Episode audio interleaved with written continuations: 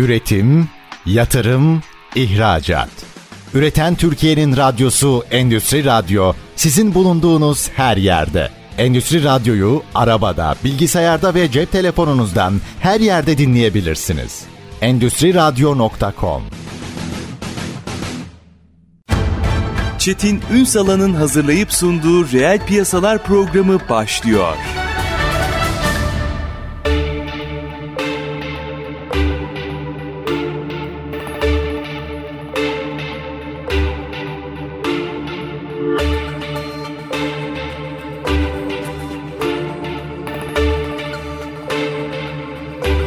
Reel piyasalardan merhabalar. Türkiye'nin gerçek gündeminde birlikteyiz. Efendim bugün konumuz spor endüstrisi her yönüyle bakacağız. Son yönetmelik değişiklikleri çok fazla konuşulmayan, enteresan açılımları da beraberinde getiriyor. Bu konuları iyi takip eden, kaleme alan bir isim bizlerle birlikte. KPMG Türkiye Vergi Bölümü Direktörü, spor ekonomisti aynı zamanda Bora Yargıç. Bugün reel piyasaların konu. Sayın Yargıç yayınımıza hoş geldiniz efendim. Hoş bulduk Çetin Bey, merhabalar. Merhabalar olsun. Güzel, spor endüstrisini konuşacağız. İşin ekonomik boyutunu da konuşacağız ama sıcak haberle başlayalım. Şimdi daha önce zaten bir yönetmelik değişikliği ile ilgili sizde bir telefon bağlantımız konuşmamız olmuştu. Orada başka faktörleri de dile getirmiştiniz. Onunla ilgili gelişmeleri de biraz sonra alırız. Ama asıl bu son yönetmelik değişikliği hem genel kurullar hem de yönetim kurulu toplantıları ile ilgili yeni açılımları da beraberinde getiriyor. Hadi konuşalım ne bekliyor?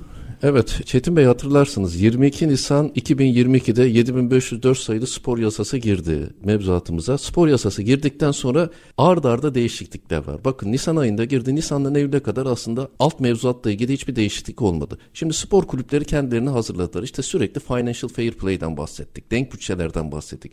Spor kulüplerinin mali denetimleri, mali yapıları, finansal yapılarından bahsettik. Hep bunlarla bir fiil uğraştık. 7 Eylül'de siz de bilirsiniz spor kulüplerinin defter tutma zorunluluğu 14 Eylül'de de bu spor kulüplerinin birleşme ve mal devrine ilişkin iki tane yönetmelik çıktı. Bunun akabinde sizinle zaten yayın yaptık. Ben bununla ilgili yazılar yazdım. Spor kulüplerinde kurallar değişiyor dedim. Şartlar değişiyor dedim. Bakın bugün de geçen hafta çok sıcak bir gelişme. Spor kulüplerinde hem genel kurulların hem de yönetim kurullarının online yapılmasına ilişkin bir yönetmelik daha çıktı Gençlik ve Spor Bakanlığı'nda. Bu şunu gösteriyor. Gerçekten bu yeni spor yasasının altındaki bu alt mevzuatlarla spor kulüplerini tam bir disiplin ve denetim altına alacağı genel kurul, yönetim kurul toplantıları, defter tutma, birleşme, mal devri gibi özellikle özellikle bu spor yasasının mali ve finansal yönüyle ilgili çok ciddi düzenlemeler, regülasyona tabi işler olacağını bize gösteriyor. En kritik e, olay da bu zaten. Bunu yaparsanız işler e, yasa bu sefer işleyecek gibi gözüküyor. Ben işleyeceğini düşünüyorum. Bakın Nisan'da çıktı. Bunun aslında bir fiil uygulanma tarihi 1 Ocak 2023. Şimdi ortada mevcut ta 14 yıldır Türkiye'de 2008 yılından beri spor yasası Türkiye'de konuşuldu. Biliyorsunuz nelerden geçti iktidarlardan işte bu spor komisyonlarından meclisten sonunda geçti. Zaten UEFA'nın da çok büyük kriterleri var. Financial Fair Play spor yasasıyla paralel bir şekilde gitti. Spor yasası çıktı. Bununla ilgili ardı arkasına işte bu alt mevzuatlar çıktı. Defter tutmalar, spor kulüplerinin birleşmesi, genel kurul ve yönetim kurulu toplantılarının online yapılması bunun son merhalesi oldu. Ocağa kadar da yine yeni düzenlemeler olabilir. Her çıkan düzenleme ile ilgili detaylı olarak bunları araştırıyoruz. Spor kulüplerinin içinde ben özellikle olarak bunların finansal ve mali yönlerine ve buradaki spor kulüplerinin işte bu spor yasası içinde mali disipline nasıl gireceklerini detaylı olarak inceliyor ve araştırıyorum. Bunu biraz açalım ama ilk önce şu yönetim kurulu ve genel kurulların anladığım kadarıyla çok kritik bir düzenleme olduğunu düşünüyorsunuz. Hatta tartışmalı da bir düzenleme olduğunu düşünüyorsunuz. Niye? Şimdi kesinlikle şöyle. Bakın spor kulüplerinde en önemli şey nispi çoğunluğu sağlayabilmek. Hı hı. Yani Örnek veriyorum Türkiye'nin büyük spor kulüpleri üye sayısı 10 bin. Genel kurullarını ve şeylerini işte 2500-5000 kişilik oylamalarla geçiyorlar. Yönetimler değişiyor. Çok yakın birbirine yakın oylarla işte 40 oy, 130 oy, 200 oyla başkanlar değişiyor. Yönetim kurulları değişiyor. Denetim kurulları değişiyor. Yarı yarıya giden genel kurula, oylamaya, tüzük değişikliğine giden bir üye profilleri, genel kurul üyeleri profilleri var. Şimdi burada şartlar değişiyor. Artık fiziki genel kurul yapılmayacak. Online üzerinden bir genel kurul yapılma işte bu çoğunluğu sağlama. Buradaki yeter sayıyı sağlama, yönetim kurullarını online yapma buradaki işlevselliği biraz daha arttıracak ve buradaki katılımı kesinlikle arttıracak diye düşünüyorum. Ha şu an yapılmıyor mu? Şu an spor kulüplerinde yönetim kurulları aslında online de yapılabiliyor. Biliyorsunuz pandemiden sonra bütün şirketler zaten evet. online çalışma modelleri, işte evden çalışma modelleri, home office uygulamaları, benim şirketimde dahil iki gün gel, üç gün evden çalış modeller bunlar yaygınlaştı. E bunlar tabii ki spor kulüplerinde de olacak. Ya derneklerde de online yapıp sonra gidip imza atmadık. Aynen, aynen. Yani bütün hayatımızı zaten biz web tabanlı üzerinden online bir çalışma modeline geçirdik. E tabii spor yasası da bundan arda kalır mı? E bunlar da bu düzenlemeleri buna göre yaptılar. Şimdi özellik şurada. Genel kurulun online yapılması işte bu genel kuruldaki yeterli sayıyı ulaşmada aslında özellikli bir durum.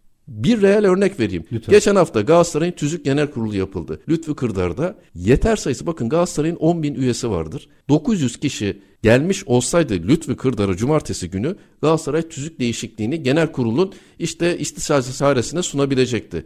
700 kişi geldi. Dolayısıyla yeter sayı yapılamadığı için hiç tüzük maddeleri tartışılamadı bile. Genel kurul açılamadı. İşte oradaki salon olsun, oradaki hazırlıklar olsun, oradaki yeter sayı olsun olmadı. Boşa gitti hepsi. İnsanlar İstanbul dışından geldi, yurt dışından geldi. E şimdi bakın burada şartları değiştirecek. Artık fiziki genel kurul değil. Yani şey mi doğru mu adım? 700 kişi son evet. örnekten yola gidelim. 700 kişi fiziki olarak oradayken eğer 250 kişi de online 200 200 o, yani şey Evet. Aynı anda da yapabiliyorsunuz. Bakın şöyle bir güzelliği var. Siz genel kurulu ya da yönetim kurulu toplantısını hem fiziki hem de online olarak düzenleyebileceksiniz. Öyle sadece fiziki ya da sadece online Hibrit. değil. Tabii tabii ikisinde de. Tabii bunun için yeterli altyapının sağlanması, bunun için spor kulüplerinin gerekli mercilere müracaat etmesi, işte bütün veri tabanlarını o sisteme uygun hale getirmesi ve bunun yasal mevzuatının olması gerekiyor. Tüm spor kulüplerinin bu yönetmeliğe göre bu hazırlığı yapacağı düşüncesindeyim. Şimdi yapacağı düşüncesindeyim dediğinize göre pek hazırlık yok o zaman. Yeni çıktı çünkü şu an. Yani şimdiye kadar hiçbir spor kulübünde genel kurul online yapılmadı. Siz bir kulüp başkanının ya da bir kulüp yönetiminin online seçimle geldiğini hiç şahit evet. olmadık. Çok değişik de olacak aslında. 2023'te bu spor kulüplerinde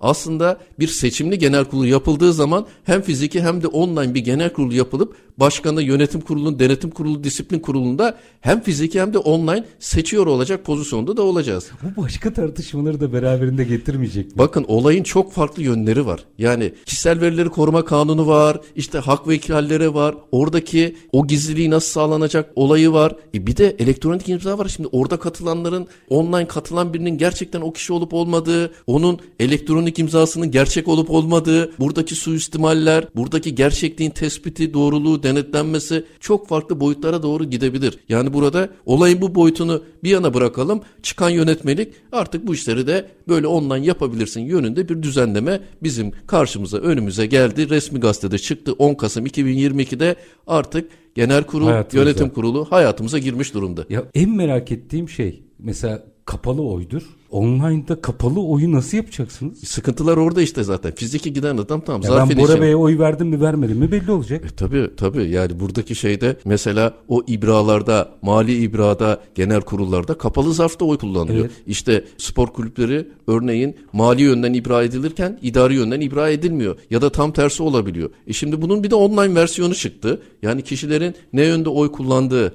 oradaki elektronik imzaların gerçek olup olmadığı, buradaki oylamalarda suistimal olup olmadığı, yani çok sıkı bir denetimin, çok sıkı bir burada bir incelemenin yapılıyor olması da gerekir. Bir spor kulübü hepsi aslında şirket. Öyle ha, bakmak evet. lazım. Yani günün sonunda özellikle borsa ekote olanlar açısından baktığımız hani dört büyük kulübe ve diğerlerine altı çeti altı, Bey, oldu, altı evet. Şimdi dördü artı altı. Şimdi Türkiye'de biliyorsunuz bu spor yasasının geçmişine, historisine baktığımız zaman dernek olarak kullandılar. Dernekten anonim şirkete geçtiler. Anonim şirketlerde büyük olanlar halka açık hale geldi. SPK regülasyona tabi oldu.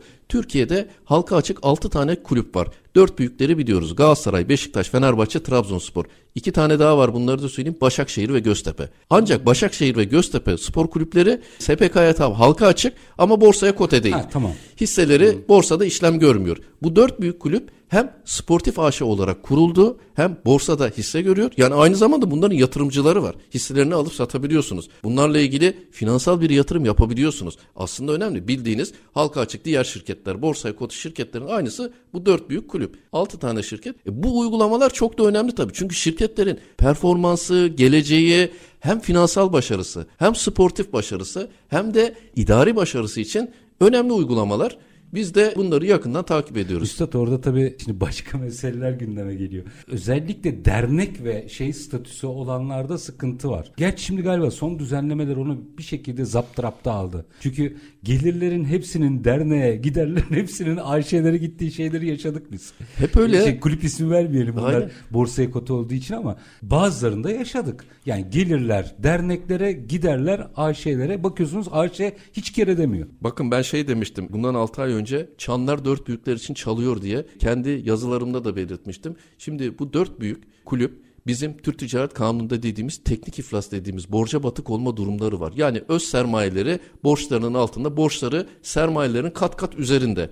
E şimdi ne yapıyor bu şirketler ya da diğer şirketler? İşte bu teknik iflas hususunu azaltmak için, borçluluğu azaltmak için borçları dernek üzerinden gösteriyor. Kendi finansallarını biraz daha olumlu hale getirip daha doğru, daha düzgün, daha yeterli, öz kaynağı daha yeterli bir bilanço sunmak için böyle dernekte gösterme gibi uygulamalara gidebiliyorlar. E, spor yasası işte bunu da engelleyecek artık. Artık bunun da önü kapanıyor. Tabii, tabii. kadarıyla. Yani günün sonunda zaten bu spor yasası artık dernekten sen bir şirket gibi yönetileceksin. Kurumsallaşacaksın. Bir şirketin hani Türk Ticaret Kanunu derler ya basiretli bir iş adamı gibi yönetme. Derneği de bir şirket gibi yönetmek lazım. Spor kulüplerini de bir şirket gibi yönetmek lazım. Öyle ben sportif başarı yapacağım diye öz kaynağının 10 katı daha fazla dünyanın en büyük yıldızını getirip sonra başarısızlık olduğunda senden sonra gelecek yönetimlere de kat kat borçlar bırakıp gitmemek lazım. Bunun önüne geçildi zaten. Financial Fair Play de bunu der. Denk bütçe de bunu der. Günün sonu ayağını yorganına göre uzat diyor sana. Yani Türkçesi bu aslında. Aynen, aynen bunun E, özeti bu. Şu, financial fair play'i biraz açalım. Finansal fair play'i Evet. biraz açalım. Şimdi evet şu anda yaşanan jeopolitik riskler, pandemi vesaire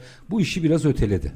Aslında çok ağır böyle tsunami gibi geliyordu herkesin üzerine. Sadece biraz toleranslı davranılıyorlar şu anda. Ama bu çok uzakta değil.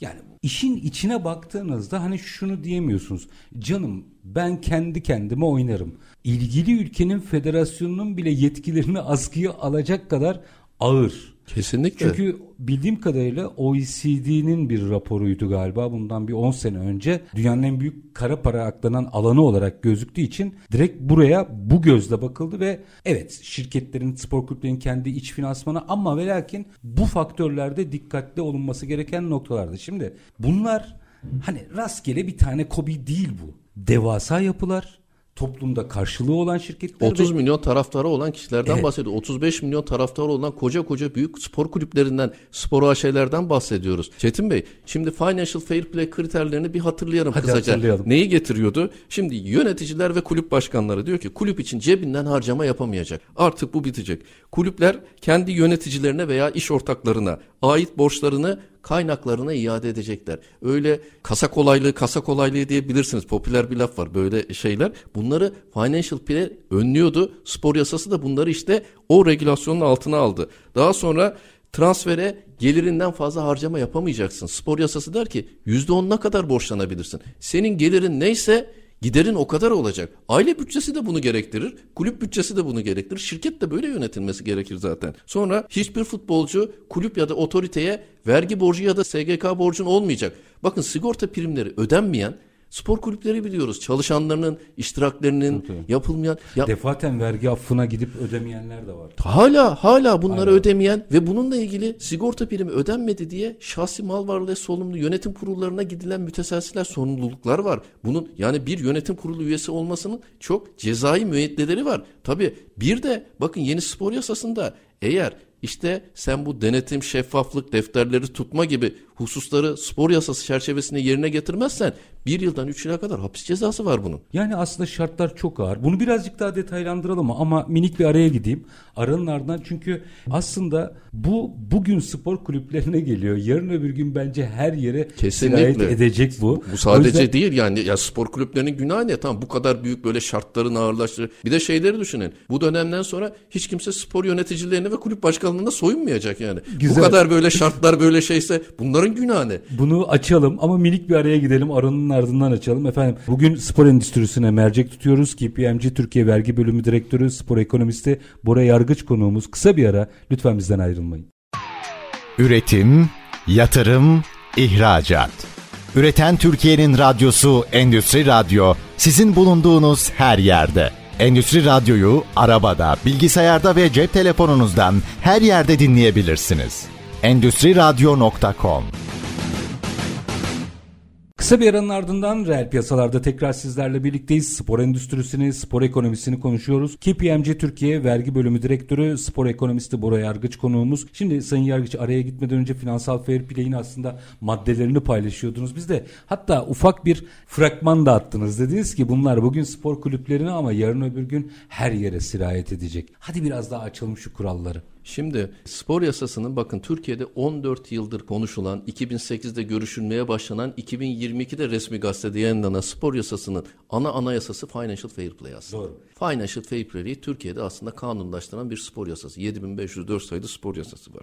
Ana çerçevesi toplumda da bilinen denk bütçeyle herkes gelirine göre harcama yapacak. Hiçbir kulüp hiçbir otorite vergi borcu, SGK borcu, diğer borçlanmaları yapmayacak. Gelecek dönemlere sen enkaz devredemeyeceksin. Altyapı şartı var. E, hepsi öz sermayenin eksiye düşülmesine izin verilmeyecek diyor. Şimdi ben size biraz önce bahsettim. Dört büyük kulüplerin hepsi teknik iflasta. Dört büyük kulübün yazılan denetim raporlarında hepsinde aslında olumlu bir denetim raporu alamadığı, şartlı olumlu görüş, şartlı olumlu görüş içeren denetim raporları, bağımsız denetim raporları aldığını görüyoruz. Burada da ne? İşte bu öz sermayelerinin borçlarının çok altında kalması, kaynaklarından daha fazla harcama yapması, sportif başarı için fazla harcama yapılıp sportif başarıda gelmeyince gelecek dönemlerde de yani seçim sonucunda gidilme ve sonra yeni yönetimlere daha büyük bir borç yükü devretmeyle karşı karşıya Orada kalıyoruz. Orada akılları karıştıran sanıyorum sportif başarı aynı zamanda gelir kurgusunu da arttırdığı için orası biraz muallaklı bir durum. Yani o taahhütle bir şeyleri yapıyorsunuz ama galiba artık o taahhütle yapamayacaksınız. Şimdi Çetin Bey bakın futbol artık futbol değil. Futbol o kadar büyük bir endüstri ki eskiden sadece maç günü gelirleri vardı. Taraftar maçına giderdi. Sizin tek geliriniz burdu. Şimdi ben bunun makalesini yazdım. Dünyada en büyük sponsorluk geliri elde eden 5 takımın ikisi Türkiye'den çıktı. Doğru. Çok büyük stat sponsorluğu gelirleri var. Maç günü yayın gelirleri var. Lisans gelirleri var. Yapılan organizasyonlar var. Bununla ilgili sadece maç hasılatları değil. Birçok bacağı var bu işin. Dolayısıyla aslında normal ekonomiyi geçen spor ekonomisi çok büyük ekonomilere, montanlara, volümlere ulaşan rakamlarla ifade ediliyor. Üstad, Avrupa'da sanıyorum bazı kulüpler artık mesela sadece bir golün üzerinden bile dijital ağdan para kazanabiliyorlar. Tabii. Akla tabii. hayale gelmeyecek bir endüstri oldu. Yani en büyük endüstri, dünyadaki en büyük endüstri e, spor endüstrisi, spor ekonomisi. Merchandising gelirleri var, hasılat gelirleri var. Çok fazla bacakları var. Ama sıkıntı ne? Bizim Türkiye'deki kulüplere gelirim. Ne yazık ki sizin bu gelirleriniz TL cinsinden, yerel para birimi cinsinden yaptığınız transferler, o yıldız transferlerin evet. hepsi euro üzerinden olduğu için ve o ülkede de eğer devalüasyon gibi yani yüksek kur riskinin olduğu bir ülkedeyseniz e, tabii ki bu kadar ithal edip bu kadar sizin ana sermayeniz 11 tane futbolcu. Bu futbolcuları dövizle e, transfer edip dövizle alıp bütün gelirlerinizi de TL olarak yaparsanız işte o zaman işte bu teknik iflas dediğimiz borca batıklık dediğimiz hususlar karşımıza çıkıyor.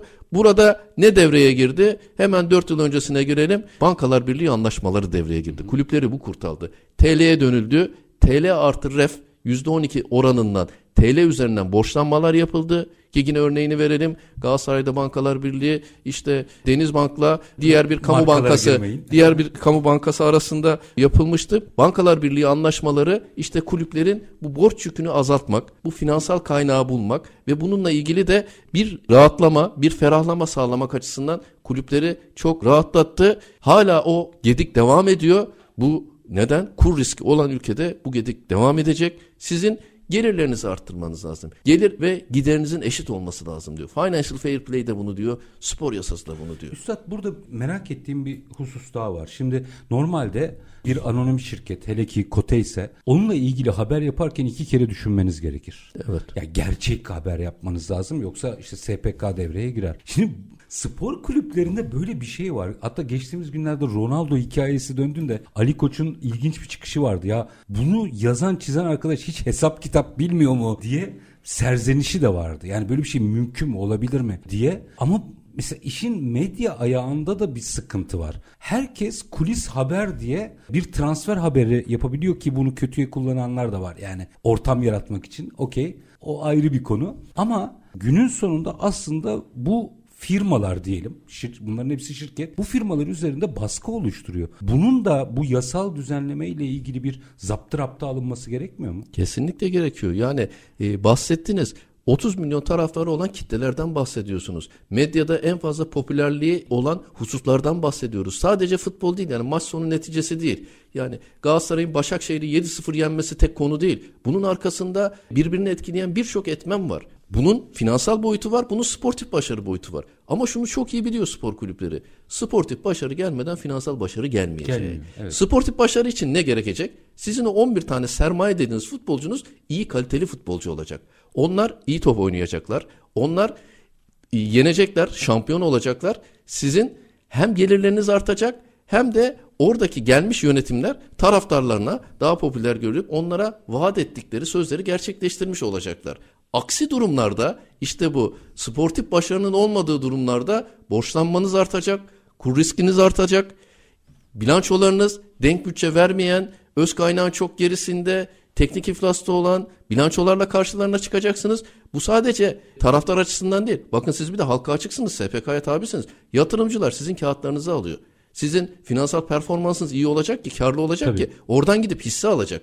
Galatasaray'ın, Beşiktaş'ın, Fenerbahçe'nin, Trabzonspor'un hisselerini alacak kar beklentisi var. Yani borsada bir yatırımcı bir hisse senedini alırken kar amacıyla Tabii girer. taraftar diye gidip almıyor oradan. Yatırımcı olarak alıyor. Ama ne yazık ki şurada Türkiye'de bir de şöyle bir şey var. Siz bir kağıdı aldığınız zaman Fenerbahçe'nin kağıdını aldığınız zaman hem kar elde istiyorsunuz hem de şampiyon olsun istiyorsunuz. Yani orada duygusallıkla aslında finansal ve mantık birbiriyle çelişiyor gibi bir durumda söz konusu.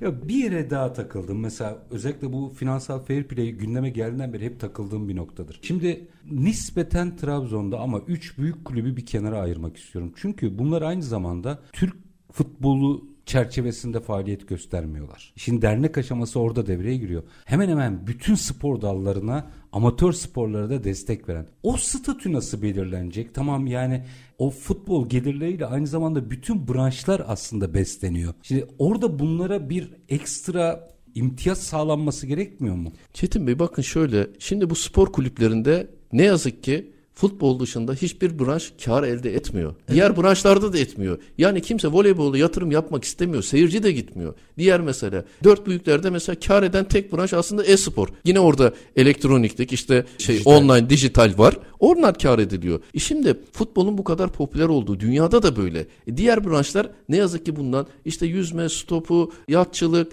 tenis gibi branşlar desteklenmediği sürece bunların gelişmesi, kalkınması, bunlara ön plana çıkması ne yazık ki Ama mümkün bu değil. üç kulüp sosyal sorumluluk gibi bu Evet. branşları destekliyor. Bunların altyapıları var. Buradan yetiren, yetişen sporcular var. Sonuçta Türkiye'den olimpiyatlara siz sporcu gönderiyorsunuz. Ve sürekli Bunlar- başarı da geliyor bu arada. E, Bunların hepsi buradan geçiyor. Çünkü buranın mutfağı, bakın bunlar, bu altyapılar sadece futbol branşı değil. Tüm branşlarda, jimnastikte, handbolda, yüzmede e, bunlara da kaynak aktarmanız lazım. Başarı için kaynak lazım. Kaynak için buralardan akacak finansalları, sizin gelirleri altyapıya aktarıyor olmanız lazım. Aktarılmıyordu. İşte bu spor yasasında artık altyapıya da amatör branşlara da yeterli önemi, değeri, yeterli kaynağı sağlayacaksın. Bununla ilgili de düzenlemeler var. Diğer kulüplere de mi? Evet, evet, Yoksa evet. kulübü Yok yok yine- hayır hayır. Yani spor yasası Türkiye'deki tüm kulüpler için geçerli. Yani o amatör branşlara onlar da mı yatırım yapmak zorunda kalacak bu durumda? Kalacaklar aynen. Yoksa sadece futbolun altyapısı mı? Yok olacak? hayır hayır tüm branşlara bakın tüm branşlara sadece futbol amatör branşı değil. Spor kulübü olacaklar Aynen. yani. Bakın şimdi, şimdi şimdi spor kulübünü sadece bir futbol branşında olan bir kulüp olarak düşünmeyin. Her kulübün diğer branşlarda da altyapıları var. Diğer branşlarda da spor okulları var, amatör şubeleri var.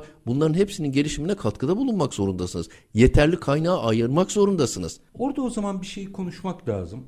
2007 yılıydı galiba Antalya'da Eurasia Futbol Kongresi gerçekleşmişti. Orada Manchester City'nin altyapı CEO'sunu dinlemiştim ben. Enteresan bir yapıları var onların. Mesela bizde genellikle A takımın bütün gelirleri altyapı dahil dağıtılır. Ama madem spor yasasını, spor endüstrisini konuşuyoruz. Onları orada Manchester City'nin CEO'sunun anlattığı şuydu. Altyapı CEO'su. Her biri ayrı şirket gibi. Mesela onun sponsorluk gelirleri ayrıydı. Lisans gelirleri ayrıydı. İlla Manchester City A takıma oyuncu vermesi gerekmiyordu gibi gibi yapılanmalar vardı. Şimdi o zaman madem yasasında spor endüstrisini böyle kurguluyoruz. Bizim orayı da şekillendirmemiz gerekmiyor mu? Biz de altyapıda A takımın uhdesinde vesaire vesaire bütün maliyetiyle. Orada da farklı şirketleşmeler yapılması gerekmiyor mu o zaman? Doğrudur evet yani ama şöyle düşünün Şetin Bey Türkiye'de futbol dışında ne yazık ki diğer branşlar çok fazla gelişmedi. Yani şirketleşme yönünde çok fazla kademe kaydetmedi. Bir de kurumlar vergisi yönünden size bir örnek vereyim.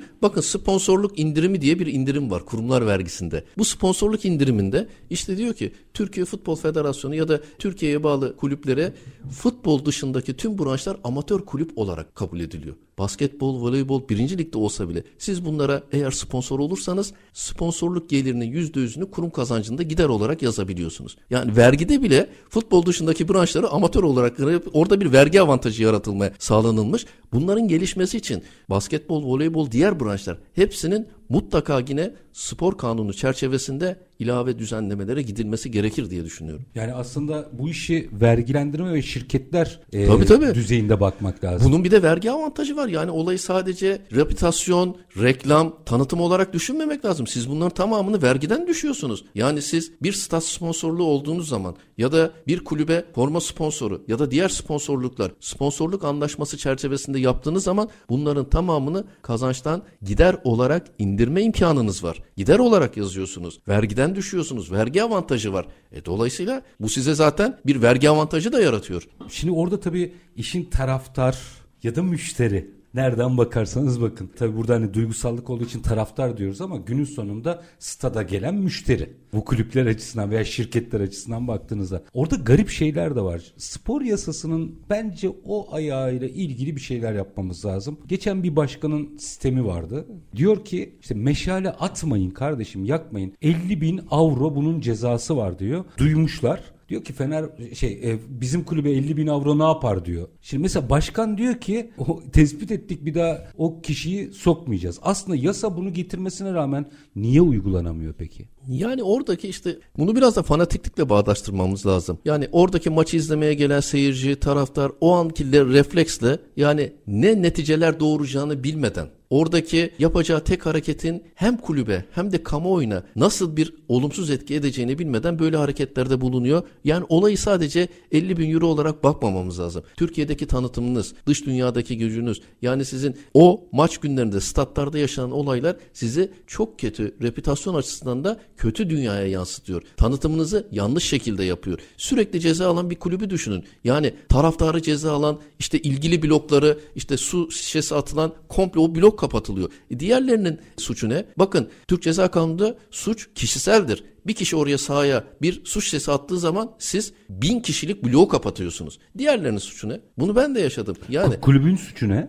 Kulübün de burada suçu yok. Yani o işte o Ama bilinçte olması bir lazım. Şirket işte Evet. yani şimdi bu hep beraber hadi mahalle maçı olsa tamam diyeceğim. Ama bu bir şirket. Tabii. Şimdi yasal bir takım zorunluluklar getirirken işi endüstriyel taraftan baktığınızda o şirketi de bir şekilde kollamak gerekmiyor mu? Olayı yatırımcı açısından düşünün. Siz yatırım Keza. yapmışsınız. Siz bunun ortağısınız. Siz bu sportif AŞ'lerin ortağısınız. Hisselerini almışsınız. Siz bunlar değer kazanacak ki kazanç elde edeceksiniz. E, sürekli bu hareketler işte VAR'a gidip iptal edilen penaltılar, sahanın kapanması, seyircinin ceza alması, sizin almak istediğiniz puanları alamamanız, e, sürekli sizin hem takımınızın puan alamamasına hem de sizin yatırım gelirini elde edememenize neden Finansal oluyor. olarak zarar ediyorsunuz Siz yani. zaten bu, burada da zarardasınız. Sportif olarak da zarardasınız, finansal olarak da zarardasınız. Herkesin bu bilinçte davranıyor olması yasanın da işte bu çerçevede bunlara da bir düzenleme getirmesi gerekir diye düşünüyorum. Yani müşteriyi ya da taraftarı da bir şekilde zaptırapta almak gerekiyor. Kesinlikle. Ee, peki minik bir araya gideceğim. Aranın ardından işin biraz makro boyutunu konuşmak istiyorum. Yani uluslararası spor endüstrisi nereye gidiyor? Biz onun neresindeyiz? Biraz bakalım. Hem uygulamalar hem de iktisadi taraftan bakalım. Minik bir araya gideceğiz. Aranın ardından spor endüstrisini konuşmayı sürdüreceğiz. Konuğumuz KPMG Türkiye Vergi Bölümü Direktörü ve spor ekonomisti Bora Yargıç. Kısa bir ara. Lütfen bizden ayrılmayın. Üretim, yatırım, ihracat. Üreten Türkiye'nin radyosu Endüstri Radyo sizin bulunduğunuz her yerde. Endüstri Radyo'yu arabada, bilgisayarda ve cep telefonunuzdan her yerde dinleyebilirsiniz. Endüstri Radyo.com Kısa bir aranın ardından reel piyasalarda tekrar sizlerle birlikteyiz. Bugün konumuz spor endüstrisi, konuğumuz KPMG Türkiye Vergi Bölümü Direktörü, spor ekonomisti Bora Yargıç ve son düzenlemeler ışığında biraz spor endüstrisine bakıyoruz. Biraz dünyaya açılalım mı? Bizim deniz tamam böyle. Dünyada durum ne? Şimdi biraz e, Çetin Bey İngiltere'den bahsedelim. Futbolun doğduğu, futbolun geliştiği, Beşinci. Premier olarak ligin adının da Premier olduğu birlikten bir Türkiye'deki bir uygulamalardan durumdan kısa bir özet yapayım size. Şimdi kulüp sahipliği sistemi ilk önce İngiltere'de geldi dünyada mesela. Bunun en güzel örneği ada ülkesinde bakın Manchester City, işte City grubu. Şimdi bu Arap milyarderler, Arap iş adamları, City grubu işte büyük Premier Lig'deki takımlara ilgi göstermeye başladılar. Statlara sponsor oldular. Arsenal'ın stat sponsorluğu gibi. Manchester City'de gibi. Daha sonra Amerika, Avustralya, Japonya, İspanya gibi kulüplerden takımlar satın aldılar. Bunu, bunu artık tamamen bir endüstri haline getirdiler. Daha sonra grubun amacı mesela bu City grubunun amacı her kıtada önemli başarılar elde etmiş şehirlerden birinde bir takım satın almak. Bunu bir ticari amaç, ticari gelir, ticari başarı için görüyorlar. Ve işte dünyadaki bu ülkelerde sadece İngiltere'de değil İspanya, Japonya, Fransa başarılı olmuş. Dünyaya ün salmış. Reputasyonu açısından başarıyı yakalamış takımları satın alarak bunlardan bir ticari gelir elde etmeye gibi aynen bir normal bir ticaret şirketini alır gibi yatırımlar yapıyorlar. Daha sonra da işte en son verilerle mesela City grubunun Markaya global peki hocam. bu gruplardaki e, şirket değerleri çok yüksek volümlere ulaştı. Yine mesela yine İngiltere'deki diğer takımlar, ada takımları, Newcastle United gibi takımlar, diğer takımlar yine böyle yatırımcıların ilgisini çekti. Futbol çok büyük endüstri kazandı. Dış yatırımcılar işte Rusya'dan, diğer ülkelerden gelen yatırımcılar bu şehirlerde başarı ol- olmuş takımları satın almaya başladılar. Bunu bir ticaret olarak görüp futbolun gelişimine, futbola katkı sunmaya başladılar. Tabi bu sefer de bu haksız bir rekabet getirmeye başladı. Ama pardon bu ticari operasyon olarak görülüyorsa günün sonunda aslında bu takımların para kazanması gerekiyor. Galiba Evet. kurgu bunun üzerine. Evet işte finans financial fair play de en çok dedik ya aradan önce İngiliz kulüplerine vurdu. Neden? Çünkü burada çok büyük bir kaynak var. Burada çok büyük bir gelir adaletsizliği var. Aktarılan kaynaklar e, diğer kulüplerde de bir haksız rekabet yaratıyor. Düşünsenize Fransız kulüpleri İtalyan kulüplerinin o zaman ne günahı var? Yani tamamen tabii. Premier Lig'deki takımları satın alarak, onlara tüm finansal kaynakları aktararak, onların sportif başarısı için, onların gelişimi için her türlü kaynağı oraya aktaracaksınız. E diğer takımlar bunlarla nasıl mücadele edecek? İşte bu durumda aslında İspanya takımları biraz geride kaldılar. Hep popülaritede işte Barcelona, Real Madrid gibi takımlar hep dünyada en yüksek başarıyı elde etmiş takımlardı. Ama bu Premier Lig'e olan ilgi yine dünya çapında gerçi çok fazla başarı getirmese bile hala yatırımcılar için çok cazip ada ülkesi, ada ülkesinin takımları hala o cazipliğini koruyor. Dışarıdan gelen yatırımcıların da en gözdesi olan takımlar. Üstad burada dünya ekonomisi açısından da enteresan bir şey var. O zaman açalım. Spor endüstrisinde bir şekilde ilişkiliyseniz, ilintiliyseniz ve ortaya bir popülarite çıkıyorsa günün sonunda faaliyet gösterdiğiniz alandaki marka değerinizi de yükseltiyorsunuz. Ben şunu hatırlıyorum. Türkiye'nin futbol olarak ön plana çıktığı süreçlerde Türkiye'de üretilen spor endüstrisi dışındaki ürünlerin marka değeri artıyor. Mesela dünya üçüncülüğünden sonra bizim katma değerimizle ilgili sıçramalar oldu. Şimdi sadece spor endüstrisi yani futbol sadece futbol değil. Sanıyorum o uluslararası başarılar o ülkenin marka değerini de yukarı doğru çekiyor. Yani o zaman burada doğru bir kurgu yapmak gerekmiyor mu? Ne, ne yapmak lazım? Kesinlikle öyle. Şimdi olayın bir finansal boyutuna bakalım. Bakın marka değerine girdiniz. Bir şirket değeri, değerleme, hmm. valuation, entelektüel sermaye diye bir husus var. Yeah. Bunlar piyasa değeri, raiş değeri, işte net book value diyoruz biz bunlara. Şimdi bu ada ülkeleri ya da dünyadaki diğer kulüplere yatırım yapan iş adamları, büyük şirketler, doğru projeler, doğru yönetim anlayışıyla ticari gelirlerinde ciddi artışlar sağladıkları vakit hem finansalları düzeltmiş oluyorlar hem de bu şirketlerin o net book value dediğimiz hem defter değerlerini hem de piyasa değerlerini arttırmış oluyorlar. Dolayısıyla bunları arttırdıkları zaman tanınırlık, marka değeri, şirket değeri Bunlar finansallarda olan değerler ve dışarıdaki piyasa rayici değerleri artmış oluyor. Bu hem o takıma kazandırıyor, hem yatırımcısına kazandırıyor, hem de o ülkeye kazandırıyor. Yani burada çok büyük birbirini etkileyen böyle piramidin parçaları gibi segmentler var, parçalar var. Her yatırım kendisine başarı olarak doğru yönetimler, doğru yatırımlarla birlikte marka değerini de şirket değerini de bu entelektüel sermayenin artışı gibi şirketlere önemli katkılar sağlayabiliyor. Pandemide bakın şirketlerin bu marka değerlerinde de çok büyük düşüklükler oldu. Maçlar seyircisiz iki yıl oynandı, şirketlerin marka değerleri düştü, hasılatlar düştü, çok olumsuz etkilendi. Fakat pandeminin bitmesiyle tekrar toparlanma başladı. Günümüzde statlar seyircili oynanmaya başladıktan sonra maç günü hasılat gelirleri, yayın gelirleri, sponsorluk gelirleri ve diğer gelirler çok yüksek seviyelere uğraşıp futbol hala günümüzün en popüler metası olarak ve yatırımcıya aslında en fazla ilgisini çeken ve değer kazandırabilecek bir olgu olarak karşımıza çıkıyor. Bu arada finansal fair play ile ilgili tolerans da pandemiden kaynaklandı. Evet. Yani evet, şimdi evet. daha sert bir biçimde gelecek endüstrinin üstüne anladığım kadarıyla. Şimdi finansal fair play ile ilgili tekrar oraya döndük. Bakın ne yazık ki kötü bir örnek vereceğim. En fazla ceza alan yine Türk kulüpleri. Yani. Financial fair play'de çünkü bu kurallar kapsamında bakın 5 tane Türk takımı bunların isimlerini vermeyeyim Avrupa müsabakalarından men cezası aldı. Financial Fair Play kapsamında hala iki takım inceleme altında. Hala işte bütçeyi düzeltmek, transfer yasağı getirmek. dolayı değil. Finansal e, aynen, tabloları aynen. yetmediği için. Financial Fair Play kuralları kapsamında işte bu denk bütçeyi yapamadıkları için, gelirlerinin çok üzerinde harcama yaptıkları için, giderlerinin gelirlerinin çok üzerinde olması nedeniyle bunların hepsi mali yönden, finansal yönden yapılan kıstaslar. Vukuat değil yani. Hayır, hayır, hayır. Pa- parasal nedenlerle. Ya bunların ana şeyi yani spor yasasına da baktığımız zaman Financial Fair Play'e bak bunların hepsinin ana şeyi denk bütçe ve denetimden geçiyor. Mali aslında. Bakın kıstaslar, yaptırımlar hepsi finansal başarıdan, mali başarıdan geçiyor. Doğru. Olayın hep mali boyutu var. Yani sadece hukuk ya da diğer böyle hani sağ kapatma, işte taşkınlık yapma ya da başka olumsuz ceza kanununa giden hususlardan kaynaklanmıyor. Bunlar mali yönden düzenleyiciler Ceza alan takımlarda işte bu mali yetersizlikleri, finansal tablolarının yetersizliği nedeniyle ceza aldılar. 5 tane Türk takımı ne yazık ki de en fazla ceza alan Türk takımı olarak Financial Fair Play kapsamında orada da böyle bir öncülüğümüz var. Ne yapmak lazım? Yani şimdi bu saatten sonra bu, bu kurallar geri dönüşü yok. Çok net Çetin Bey. Profesyonel yöneteceksiniz. Yani burayı bir şirketi nasıl yönetiyorsunuz? Halka açık regülasyonlu bir şirket nasıl yönetiliyor? Nasıl hisseler değer kazanıyor? Nasıl karlar arttırıyor?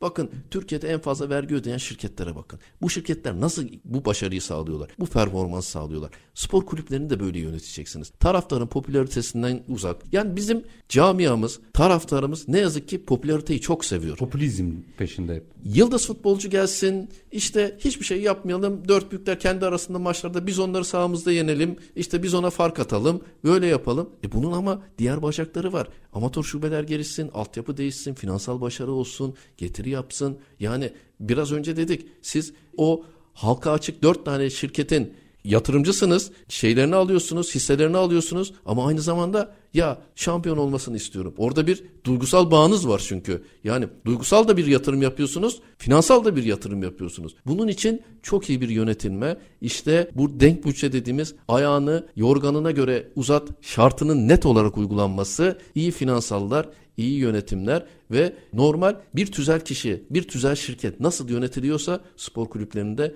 artık böyle yönetilmesi gerekiyor. Bu zapturapta alınamadığı için spor yasası çıktı 7504. Bunun artık önümüzdeki dönemden itibaren bu alt mevzuatla da birlikte çok ciddi bir şekilde yaptırımlarla uygulanacağını çıkan yönetmeliklerle bunun da çerçevesini çizildiğini hep birlikte izliyor ve bunu takip etmeye devam ediyoruz. Bir noktası daha var bunun. En sıkıntılı noktalarından biri bence ama en büyük volümün döndüğü nokta. Bizde zaten regüle edilmiş ve biraz kontrol altında olan bir alan ama dünyada serbest bir alan bahis ekonomisi. Kesinlikle. Şimdi buradan acayip bir rakam dönüyor evet. ve işler burada karışıyor sanki ne dersiniz? Kesinlikle öyle. Yurt dışında çok büyük rakamlara ulaşmış. Burada ortada aynen bu spor ekonomisinin bir bacağı olan bahis ekonomisi dönüyor. Yani Türkiye'de de var tabii ki de dünyadaki kadar. Sizin Bizimki o belirttiğiniz regüle. regüle regüle olması da iyi aslında. Yoksa bu işin ipi bucağı kaçabilir. Bunlar çok farklı neticelere, sonuçlara gidebilir.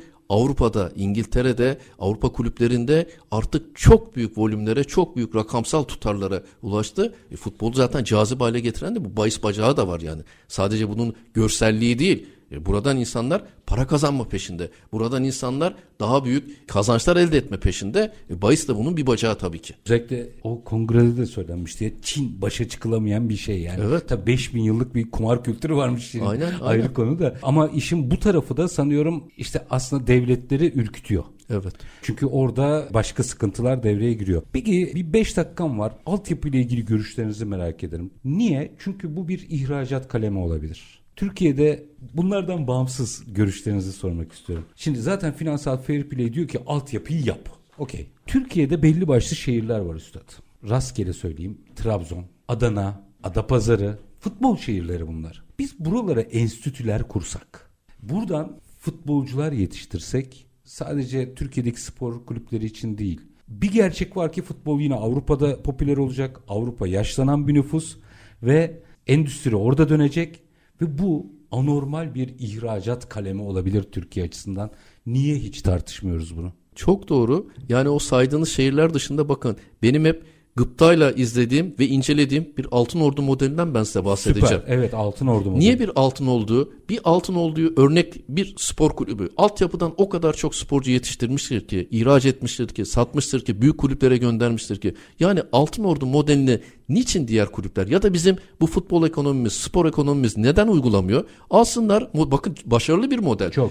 İzmir'de dediğiniz gibi Trabzon'da, Kayseri'de kurun bunları. Bu iş artık bir böyle tamamen ticarete döndü. Yeni bir sektör bu aslında. Evet. Bakın artık bak büyük takımlar ikincilikte, üçüncülükte takımları satın alıyorlar. Niğde Spor Kulübü'nün satın alınması mesela. Bir örnek göstereyim. Ya da işte Altın Ordu'daki modeli sizin bir örnek, bir example olarak almanız bu model çerçevesinde altyapı, spor okulları, futbol okulları, futbolcu yetiştiren, futbolcu ihraç eden modeller neden yapamayasınız? Yani bir Fenerbahçe'de insan... de var, Galatasaray'da da var, Beşiktaş'ta da var. Çok güzel bir model. Buradan para kazanacaksınız. Buranın getirisinde getiri var, büyük getiriler var.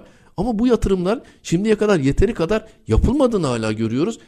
Kesinlikle yapılıyor olması gerekecek ki bu gelirleri siz buradan sağlayın. Yani çünkü bu da bir hizmet ihracatı. Aynen. Aynen.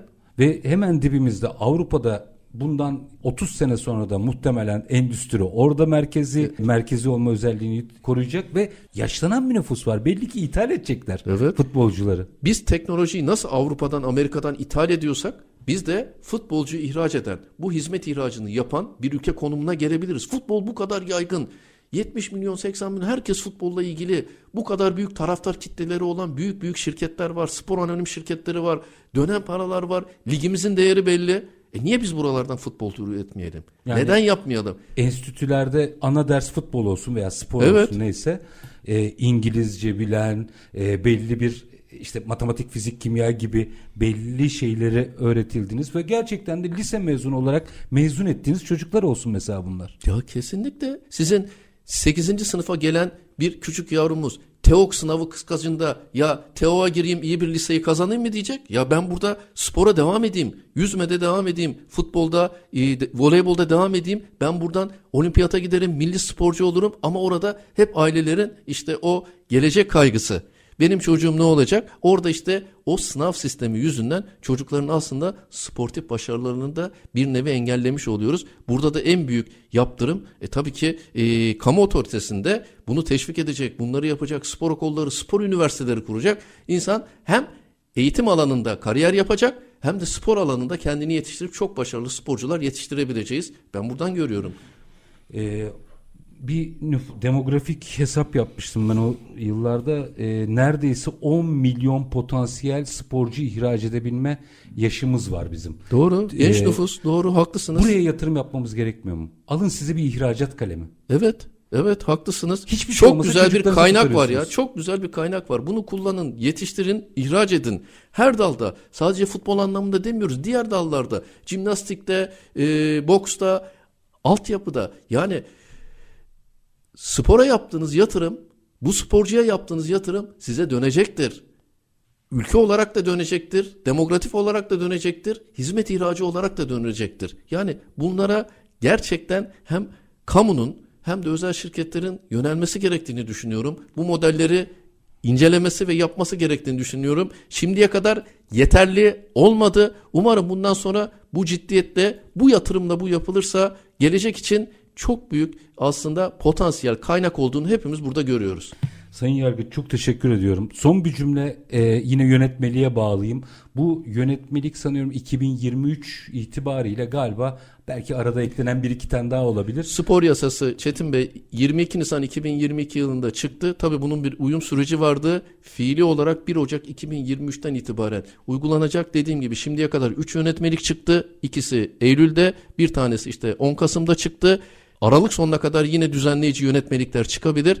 2023'te neler olacak hep birlikte Birlikte göreceğiz. göreceğiz. KPMG Türkiye Vergi Bölümü Direktörü, Spor Ekonomisti Bora Yargıç çok teşekkür ediyorum efendim. Sağ Ben olun. teşekkür ederim. Sağ olun. Var olunuz. Efendim biz bugün spor endüstrisini konuştuk. Önemli, her açıdan önemli bir endüstri. Hem büyüklüğü, hem dünya genelindeki popülerliği, hem de en son konuştuğumuz aslında yepyeni bir hizmet ihracatı e, kalemi. E, ama tabii ki bunun belli bir disiplin altında yapılıyor olması lazım. Bu konuyla ilgili 1 Ocak 2023'ten sonra önümüze neler gelecek onu da hep birlikte göreceğiz. Biz reel piyasaları her zamanki gibi bitirelim. Şartlar ne olursa olsun paranızı ticarete, üretime yatırmaktan, işinizi layıkıyla yapmaktan ama en önemlisi vatandaş olup hakkınızı aramaktan vazgeçmeyin. Hoşçakalın efendim.